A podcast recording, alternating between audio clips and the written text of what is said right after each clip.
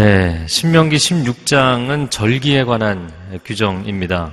네, 신명기 16장은 특별히 3대 주요 절기에 대해서 이야기를 하고 있고, 어, 절기에 관해서 가장 자세하게 나와 있는 규정은 레위기 23장에 어, 이스라엘의 7대 절기에 대해서 이야기를 하고 있습니다. 참고해서 보시면 좋겠습니다.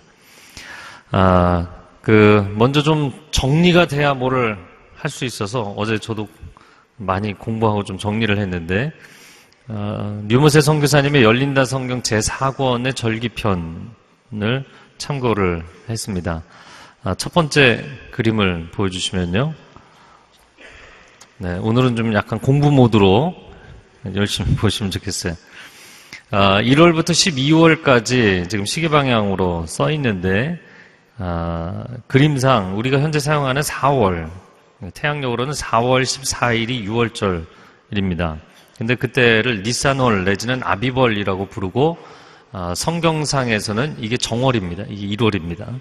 그래서 1월 14일에 6월절을 지내고 아, 6월절과 무교절이 성경에서 교차 표현이 많이 되지만 6월절은 하루 저녁인 것이고 그리고 일주일 동안 지내는 것이 무교절입니다.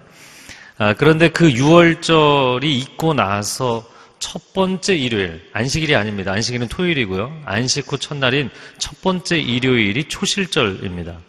예, 하나님 앞에 첫 번째 봄 시즌이 되어서 첫 번째 수확을 바치는 때입니다. 그 초실절에서 7주가 아, 지나면 77에 49 그래서 이제 77절이 되는데 아, 그때 오순절을 지내는 것이 아, 우리 달력상으로는 이제 6월이고요. 이게 상반기에 네 가지 중요 절기가 지나갑니다. 그리고 하반기에 세 가지 주요 절기가 우리 달력상으로 10월달 티슈레이라는 10월달인데 성경상에서는 7월입니다. 7월 1일 날 나팔절이고 그리고 7월 10일에 대속제일, 7월 14일 내지는 15일부터 일주일 동안 초막절이 있습니다. 그래서 6월절에서부터 초막절까지 이렇게 지내는 것이 이스라엘 아, 일곱 가지 절기입니다. 그 다음 표를 보여주시면요. 네, 오늘은 공부 모드로 계속 첫 번째 6월절 좀 정리가 필요해서 출애굽 때 어린 양의 피로 사람들이 죽음을 넘겼습니다. 그래서 예수 그리스도의 죽음을 의미합니다. 아, 무교절은 누룩 없는 빵으로 세속적이지 않은 아, 순전한 아, 그리스도와의 교제 그리고 세 번째 초실절 첫 보리 수확의 열매를 첫 열매를 드리는 것인데 바로 부활의 첫 열매가 되신 그리스도를 상징합니다. 칠칠절 오순절 맥추절이라고도 부르는데 상반기 여름 추수를 마치고 하나님께 감사를 드리는 바로 이 오순절에 그리스도의 영이신 성령 강림이 있었죠.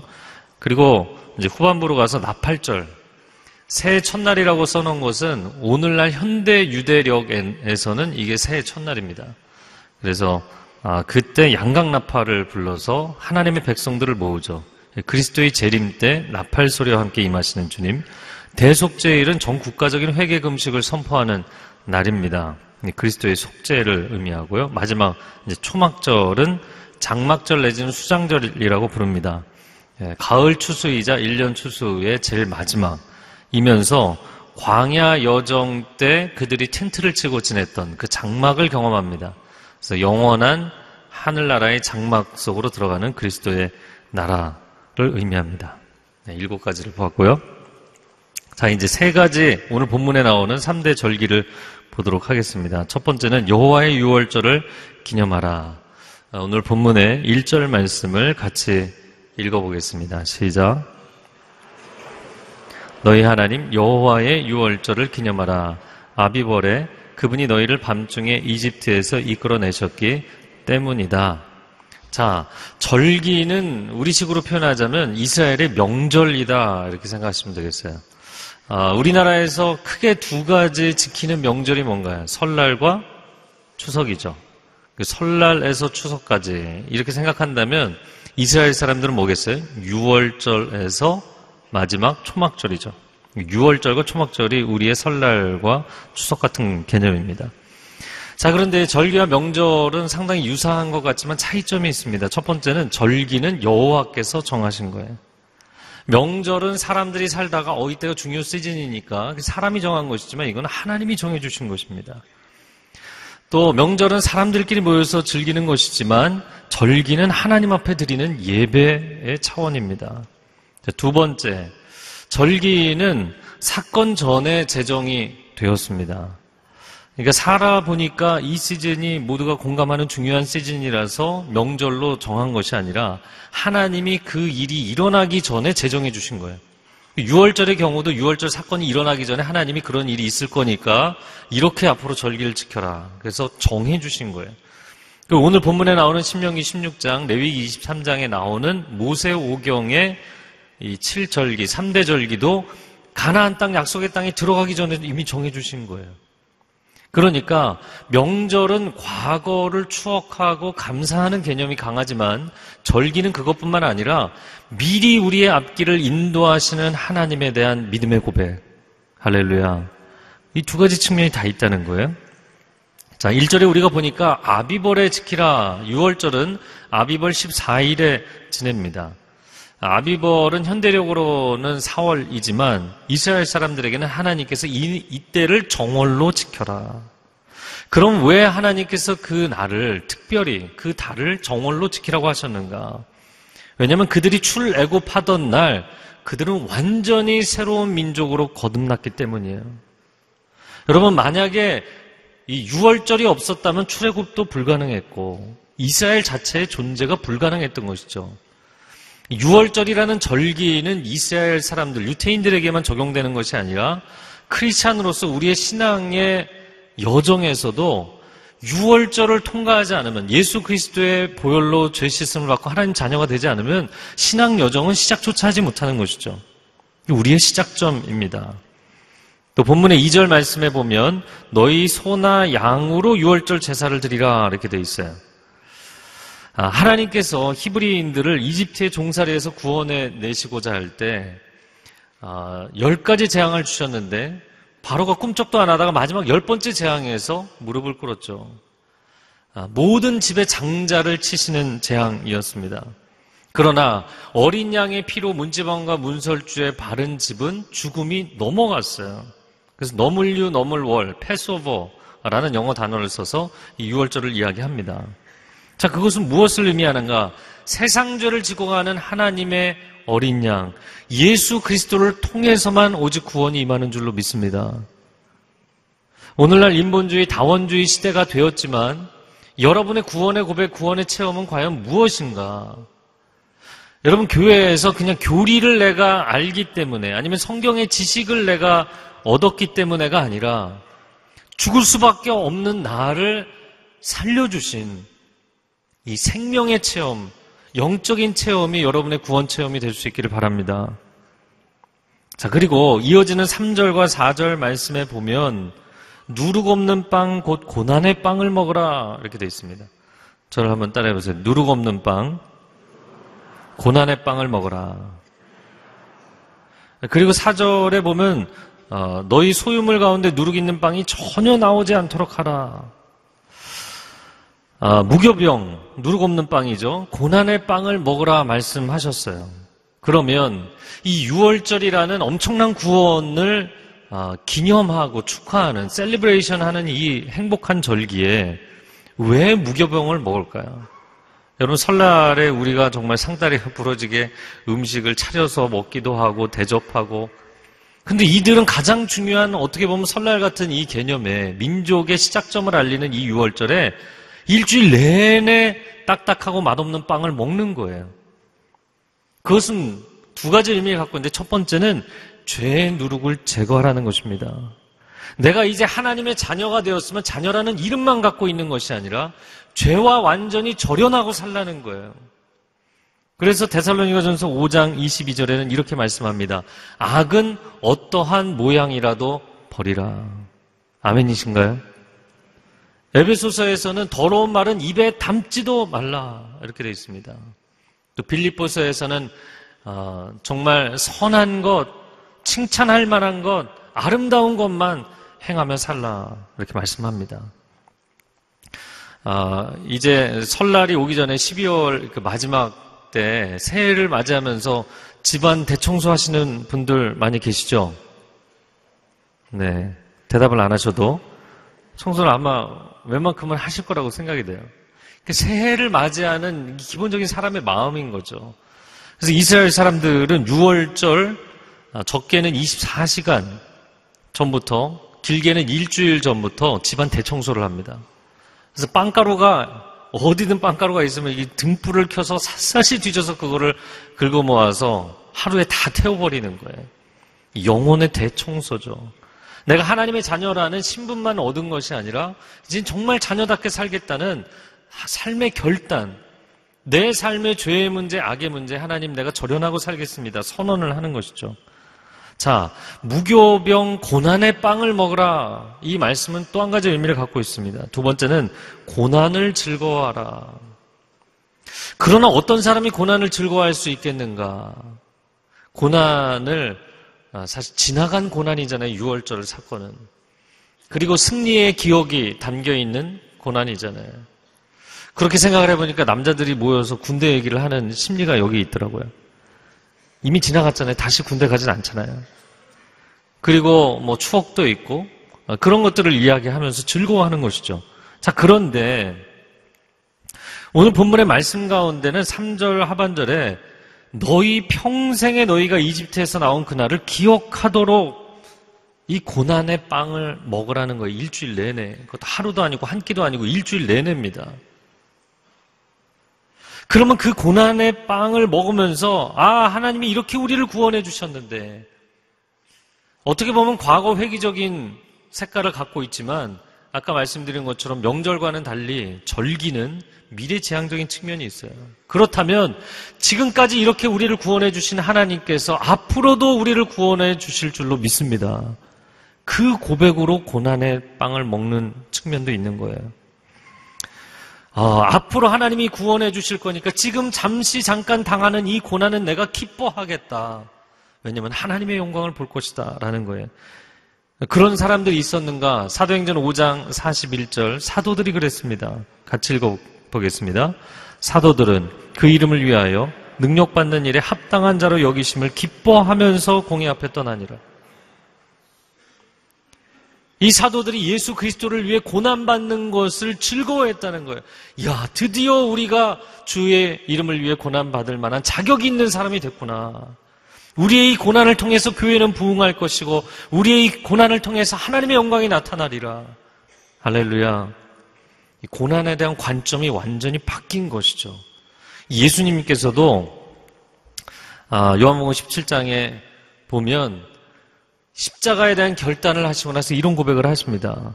아버지를 영화롭게 하였사오니 내가 이 결단을 통해 이 고난의 순종을 통해서 아버지를 영화롭게 하였사오니 이제 내가 아버지와 더불어 나도 영화롭게 하여 주옵소서. 여러분 고난이 축복이 되고 이 고난의 빵을 먹으며 고난을 감사하는 것이 장차 하나님이 허락하실 구원의 역사를 신뢰하기 때문이라는 거예요. 이건 굉장한 영적인 아, 내공이죠. 저는 저와 여러분이 이런 삶을 살 수 있기를 바랍니다.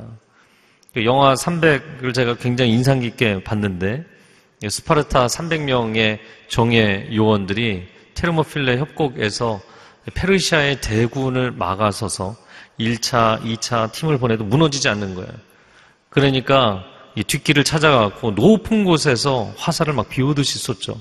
바로 그 장면에서 그 300명의 스파르타의 정예부대원들이 뭐 그냥 비 오듯이 화살이 쏟아지니까 이거 피해, 피할 수가 없잖아요. 큰 창으로 가리고서 그 밑에서 한 사람이 갑자기 웃기 시작하는 거예요. 300명이 막 껄껄껄 웃기 시작하죠. 저들이 우리와 상대하기가 두려워서 이런 방법까지 쓰는구나. 두려움에 빠지는 게 아니라 그들의 놀라운 승리를 믿음으로 바라보고 기뻐하는 거예요. 결국에는 그리스가 승리하게 되었죠. 여러분, 믿음의 비전이 우리 가운데 있게 되기를 주님의 이름으로 축복합니다. 그러면 이 고난의 빵을 먹는 것을 인조히 할수 있다는 것, 즐길 수 있다는 것입니다.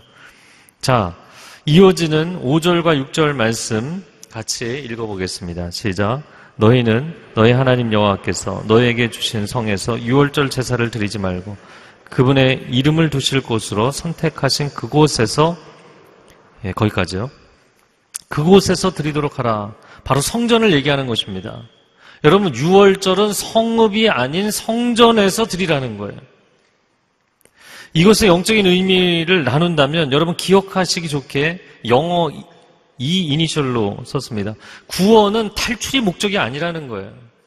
단순히 exodus가 목적이 아니라 약속의 땅까지 들어가는 것, entrance.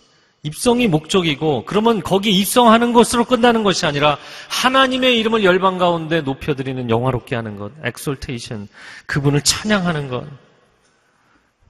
거기까지 가야 된다는 것입니다. 왜냐하면 광야 1세대가 아, 이 지긋지긋한 이집트를 벗어났으면 좋겠다. 벗어나긴 했는데 그 다음 비전이 없었어요. 약속의 땅에 대한 믿음이 없었어요. 결국 광야에서 끝났죠. 그리고 광야 2세대는 가나안에 들어가긴 했어요. 약속의 땅에. 그러나 우리가 정말 거룩한 나라를 세우겠다는 거룩한 나라에 대한 비전이 없었어요. 열방의 축복의 통로가 되겠다는 거시적인 비전이 없었어요. 그리고는 거기서 그들도 영적으로 도덕적으로 무너져서 끝납니다. 제가 그 농어촌 선교회 그 담당 장로님과 지난주에 함께 난, 만나서 많은 비전을 나눴는데 아, 수년 전에 제가 땅끝 해남마을에 간 적이 있습니다. 그 해남 마을에서 배를 타고 노하도라는 섬에 들어갔는데 그 청년들하고 그 교회를 섬기고 아우니치를 했어요.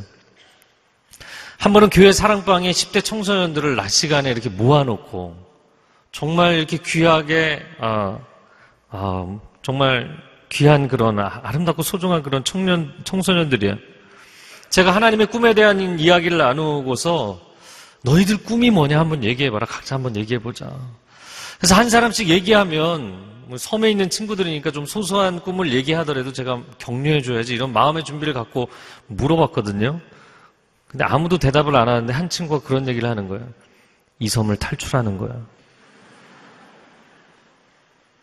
근데 제가 그 다음 무슨 말을 해야 될지 모르겠더라고요. 인생의 꿈이 섬을 탈출하는 거예요. 자기 현재 상황을 벗어나는 거예요. 여러분 혹시 가정에서나 직장에서 여러분의 삶의 무게가 너무 심하기 때문에 어디로 갈지는 모르겠지만 하여튼 내가 지금 이, 이 상황을 벗어나야겠다. 그 굉장히 절박한 거죠. 절박한 거지만 그게 여러분의 인생의 비전이라면 굉장히 불안한 것입니다.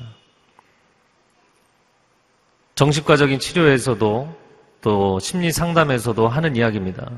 아무리 힘들어도 도망가거나 도피하는 것은 스스로 자기 인생을 무너뜨리는 결과를 많이 가져옵니다. 왜냐하면 자기 입지가 계속 줄어들잖아요. 두려워하는 것을 피하고 피하고 피하면 피할수록 설 곳이 없어요. 나중에는.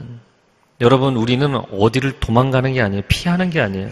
인생의 비전은 거룩한 하나님의 사람이 되어서 하나님의 영광을 나타내는 적극적인 삶을 살아가는 것인 줄로 믿습니다. 그 비전이 우리에게 필요해요. 그래서 여러분 성읍에 주저앉지 말고 성전으로 나오라고 주님 말씀하시는 거예요. 아, 이제 우리는 여기에 거주하게 됐으니까 이것으로 우리는 이루었다. 아니요. 그렇게 주저앉으면 거기서 끝나버린다는 거예요. 내리막길을 가게 된다는 것입니다. 아직도 우리에겐 달려갈 길이 있고 하나님의 꿈이 있고 하나님께서 우리를 통해서 하시고자 하는 일들이 있다는 거예요. 그 비전을 꿈꿔야만 하나님의 백성들이 살아있게 되고 교회가 살아있게 되고 농어촌 지역의 교회들을 동역하며 그들이 함께 살아날 수 있도록 귀하게 섬길 수가 있는 것입니다.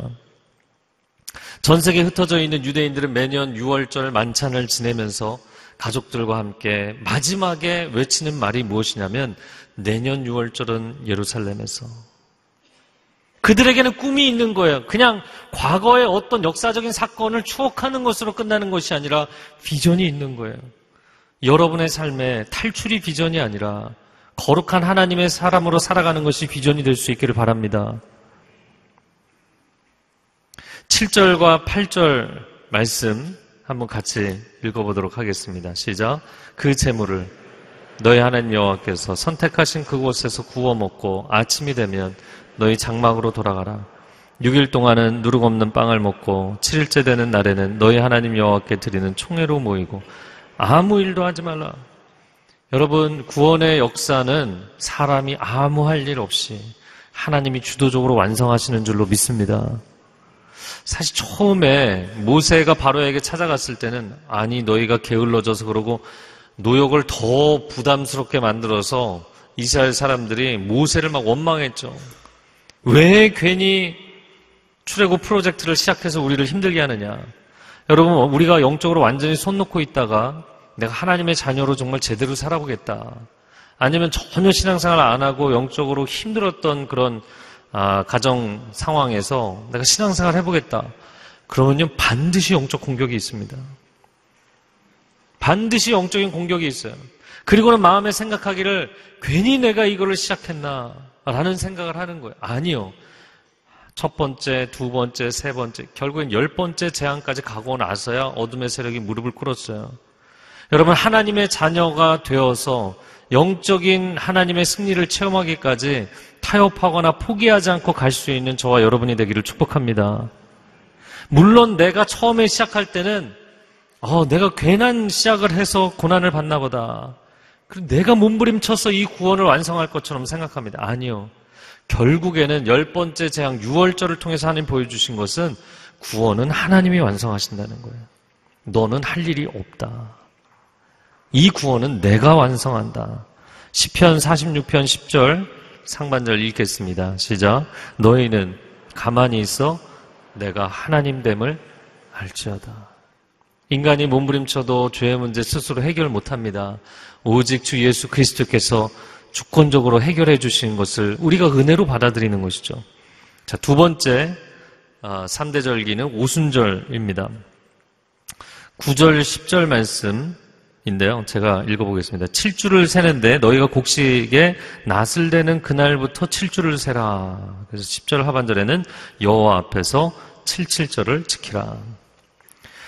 자, 6월절, 6월절 이후에 첫 번째 일요일이 초실절이라고 했죠. 이 초실절은 긴 겨울이 지나면서 우리는 여름이 우기지만 이스라엘은 팔레스타인은 겨울이 우깁니다.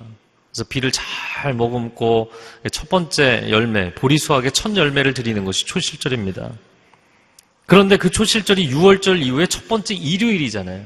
일요일이라는 것은 토요일 다음 날이기 때문에 안식일인 토요일, 안식 후 첫날이죠. 예수님께서 십자가를 지신 것이 6월절이고, 그리고 예수님이 부활하신 때가 언젠가요? 안식 후 첫날이죠. 그래서 초실절 바로 그날에 예수 그리스도께서 부활하심으로 부활 생명의 첫 열매가 되신 줄로 믿습니다. 자, 그런데 그 초실절로부터 일곱 번의 어, 7주를 세니까 77절이고요. 거기 하루를 더하면 50일이 되니까 오순절입니다. 수는 10이라는 뜻이죠. 77절이자 오순절이면서 그때 보리와 밀 추수를 하나님 앞에 드리기 때문에 맥주절이라고도 하는 것입니다.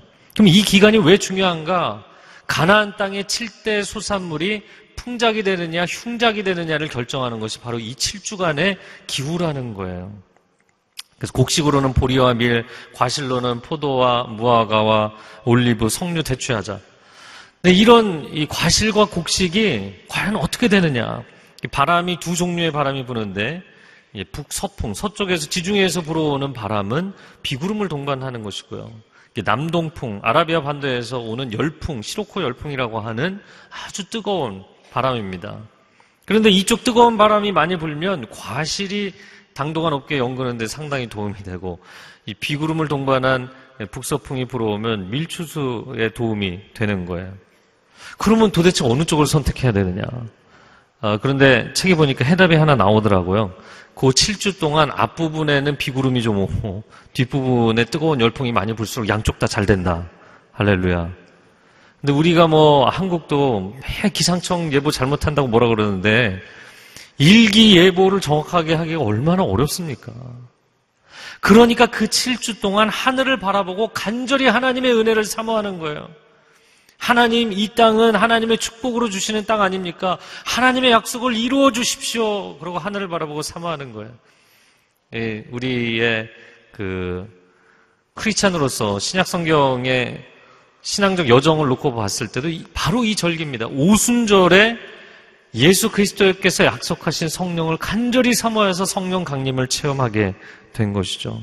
그러면 그 50일을 우리에게 어떻게 사용하게 하셨는가? 예수님께서 제자들에게 40일 동안은 하나님 나라에 대해서 말씀 강의를 집중적으로 해주셨어요. 여러분, 말씀이 얼마나 중요하냐면 3년 동안 예수님이 주로 하신 사역은 기적이 아니라 말씀을 가르치신 내용이었고요. 그리고 부활하신 예수님이 부활을 통해서 막 능력과 기적으로 제자들 믿게 하신 게 아니고요. 40일 동안 말씀만 가르치셨어요. 말씀만 가르치다 가셨어요. 그리고 나머지 10일 동안 성령을 사모하면서 뜨겁게 다락방에 들어가서 기도했습니다. 그리고 나서 오순절 성령께서 임하신 줄로 믿습니다. 그래서 여러분, 오늘날 우리가 6월절을 통과해서 이제 하나님의 자녀가 되었단 말이죠. 그런데 하나님의 자녀라는 그냥 타이틀뿐만 아니라 정말 영적인 풍성한 열매를 맺으려면 반드시 두 가지 요소가 필요한데 말씀과 성령입니다. 말씀과 기도입니다. 이것을 채워야만 영적으로 열매 맺는 삶이 되는 거예요. 그래서 초신자들이 이 시즌을 잘 보내는 것이 중요합니다. 이 7주간으로 절기상 나타나 있는 그때를 어떻게 보내느냐가 중요해요. 제가 대학 청년부 담당할 때 10개 예배 공동체가 있는데 이 새벽 예배들을 각자 드리거든요. 어, 제가 길 공동체에 새벽 예배를 갔다가 깜짝 놀랐어요. 너무 초신자들이 많이 나오는 거예요. 얘기를 들어보니까 주일날 새가족 사역팀이 이 새가족 사역팀으로 섬기는 청년들이 전부 새벽 예배를 많이 나오는 사람들이었어요. 그러다 보니까 초신자들이 이제 청년들이 오면 다 새벽 예배로 초대를 한 거예요. 할렐루야. 그러니까 교회 나가서 아 교회를 다니려면 새벽 예배를 다니는 거구나 이렇게 생각을 하고 전부 새벽 예배를 나오신 거예요. 그런데 그렇게 새벽 예배를 every day 하나님 앞에 예배드리고 말씀 듣고 기도하니까 두 달, 세 달 만에 방언이 터지는 사람, 또 세 달, 네 달 만에 아웃리치를 가고 한 학기가 지나서 순장이 되고 영적인 성장의 속도가 너무너무 빠른 거예요. 근데 예수 그리스도를 영접하고 주일날도 갈까 말까 그렇게 10년을 지나고 20년을 지나도요, 열매가 안 생겨요. 성장이 일어나지 않아요. 그리스도를 닮은 성숙이 일어나지 않아요. 여러분, 이 시즌을 잘 보내셔야 됩니다. 여러분 자신도, 그리고 여러분이 양육하는 분들도 이 시즌에 결국 열매가 좌우된다는 것이에요. 11절 말씀 같이 읽겠습니다. 시작. 그분이 당신의 이름을 둘 곳으로 선택하신 그곳에서 기뻐하되 너와 내 아들 딸들과 내 남종들과 여종들과 내 성안의 레위 사람들과 너희 가운데 사는 이방 사람들과 고아들과 과부들과 함께 즐거워하라. 너희가 기뻐하되 너뿐만 아니라 자녀들 남종 여종 그리고 레위인 객과 고아와 과부까지 모두가 함께 즐거워하라. 이 모습이 사실은 초대교회에 등장한 교회의 모습입니다. 그래서 표를 또 하나 준비를 했는데 한번 보시면 6월절은 예수 그리스도의 십자가를 의미하죠. 초실절은 부활을 의미하고요. 오순절 성령 강림을 통해서 드디어 집단적인 열매, 영적 열매로 나타난 것이 교회였어요. 이것을 다르게 표현하자면 예수 그리스도 복음의 씨앗을 뿌린 그 위에 성령의 단비가 내려서 교회가 자란 것입니다.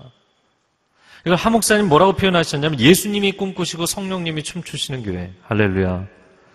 어, 이런 표현은 진짜 놀라, 놀라운 것 같아요. 또 이렇게 표현하셨어요. 복음의 씨앗으로 잉태되어 성령의 능력으로 출생된, 네, 출산된 교회다. 이게 교회의 모습입니다.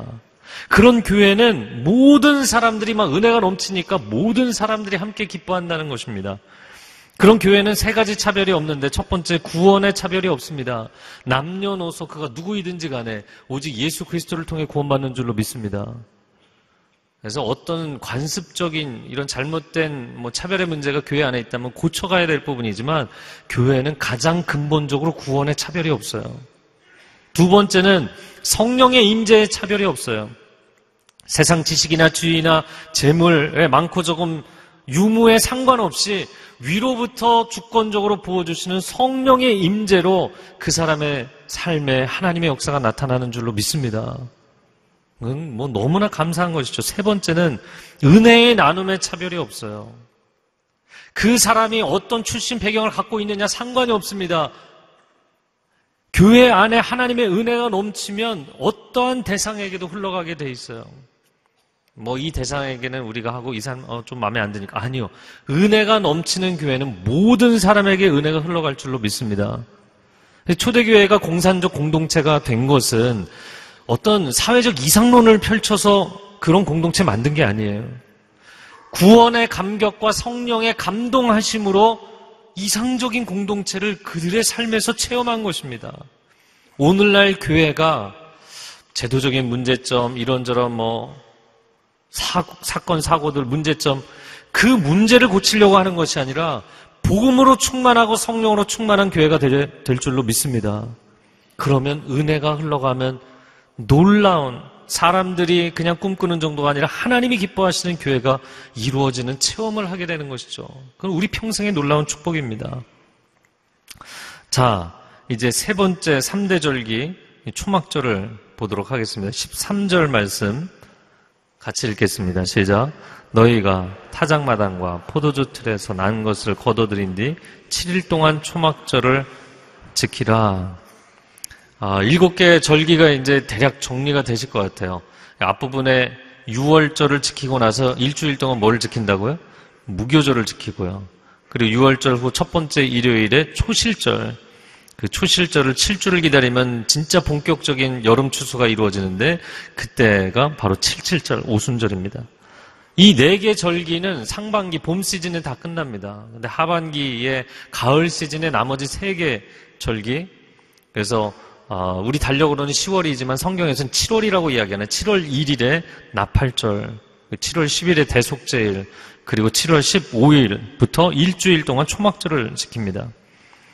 그런데 이 초막절은 건기인 여름이 다 지나고 나서 곡식도 과실도 전부 다 수확이 끝나는 1년의 농사가 다 끝나는 완성의 절기예요. 그래서 여러분 성경의 15절 하반절을 보면 내 기쁨이 온전해질 것이다. 저를 한번 따라주세요. 내 기쁨이 온전해질 것이다.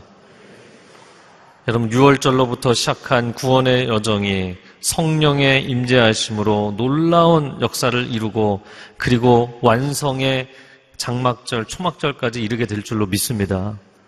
네, 하나님이 이 구원 역사를 완성해 가시는 것이죠. 자, 그런데 이때를 보면서 한 가지 질문을 던지게 되는 것은 너무나 특이한 풍습을 가지고 있었다는 거예요. 아, 수장절이라는 말은 추수에서 저장, 창고에 저장을 하기 때문에 수장절인데 그 수장절, 마치 오늘날의 추수감사절과 같은 풍요로운 추석과 같은 그 풍요로운 절기에 왜 밖에다 야영을 하도록 초막을 짓고 초막절을 지내게 했냐는 것이죠. 도대체 왜 그런 광야 시절을 기억하며 힘든 시간을 보내라고 했는가? 6월절 절기도 여러분 무교병을 일주일이나 먹어야 되는 게 이게 의문이고 이 초막절을 생각해 보면 1년 내내 수고했는데 이제 좀 쉬어야 하잖아요. 그리고 이제 겨울이 다가오기 때문에 밤에는 날씨도 쌀쌀해집니다. 그런데 야영을 하도록 시키셨어요. 세 가지 이유입니다. 첫 번째는 하나님이 여기까지 나를 인도해 주셨다는 믿음의 고백이에요. 내가 열심히 일하고 수고하고 땀 흘려서 얻은 것이지 내 배를 두드리면서 살면 사람이 하나님 바라보지 않아요. 그 가장 만족스러운 순간에 노숙을 시키시는 거예요. 야영을 시키시는 거예요. 너희의 인생이 원래 어디서 시작했는지 아느냐? 정말 힘들고 가난하고 아무런 도움을 얻을 수 없을 때 내가 너를 광야에서 먹이고 입히고 너를 살렸다. 할렐루야. 여러분, 최고의 축복의 순간에 하나님 앞에 최선의 예배를 드리는 삶이 되시기 바랍니다. 두 번째는 인생은 나그네 길이고 순례길이라는 것을 고백하라는 거예요. 나는 여기 정착했으니까, 어, 나는 집을 샀으니까, 내 자녀들이 이제 성공하고 결혼까지 했으니까, 내 인생은 여기서 이제 완성된 것이다. 아니라는 것입니다. 우리 인생은 여기가 끝이 아니고, 여기는 지나가는 나그네 길이요, 과정에 불과한 것입니다. 천성문, 천성문 앞에 서는 그날까지 가는 것이죠.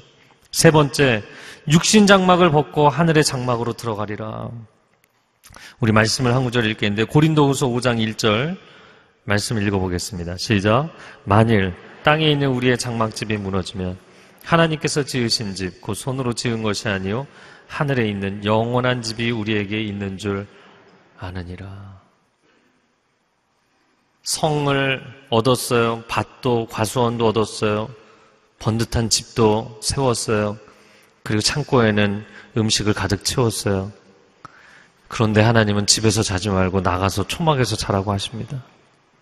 이게 무슨 얘기인가요? 여러분, 초막의 그 광야 여정을 통해서 약속의 땅, 놀라운 땅에 들어가지 않았습니까? 이 땅이 아무리 좋아도 이 땅은 최종 목적지가 아니기 때문에 천국을 소망하며 살라는 것입니다. 하늘의 하나님께서 영원토록 예비하신 하나님의 장막을 사모하며 살라는 것입니다. 아, 이 시간 함께 기도하겠습니다. 기도할 때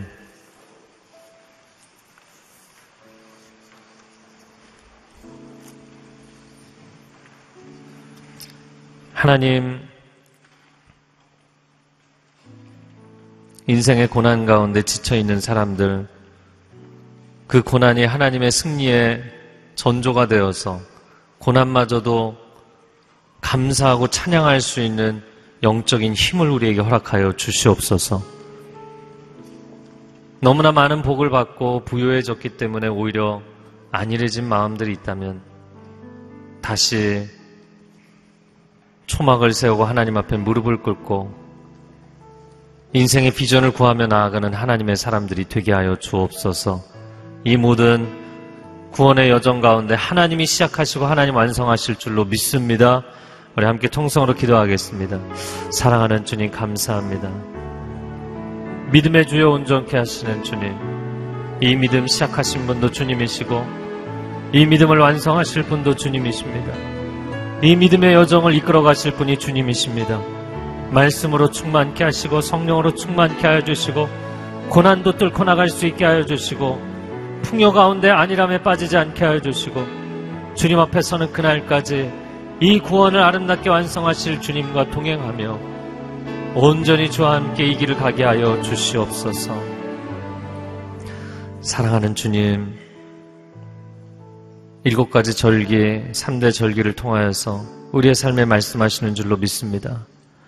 우리에게 영적인 절기로 우리를 초대하실 때 순종하는 하나님의 사람들이 되게 하여 주옵소서. 고난을 두려워하지 않게 하여 주옵소서. 풍요 속에 무너지지 않게 하여 주옵소서. 평생을 하나님과 신실하게 동행하는 사람들이 되게 하여 주옵소서.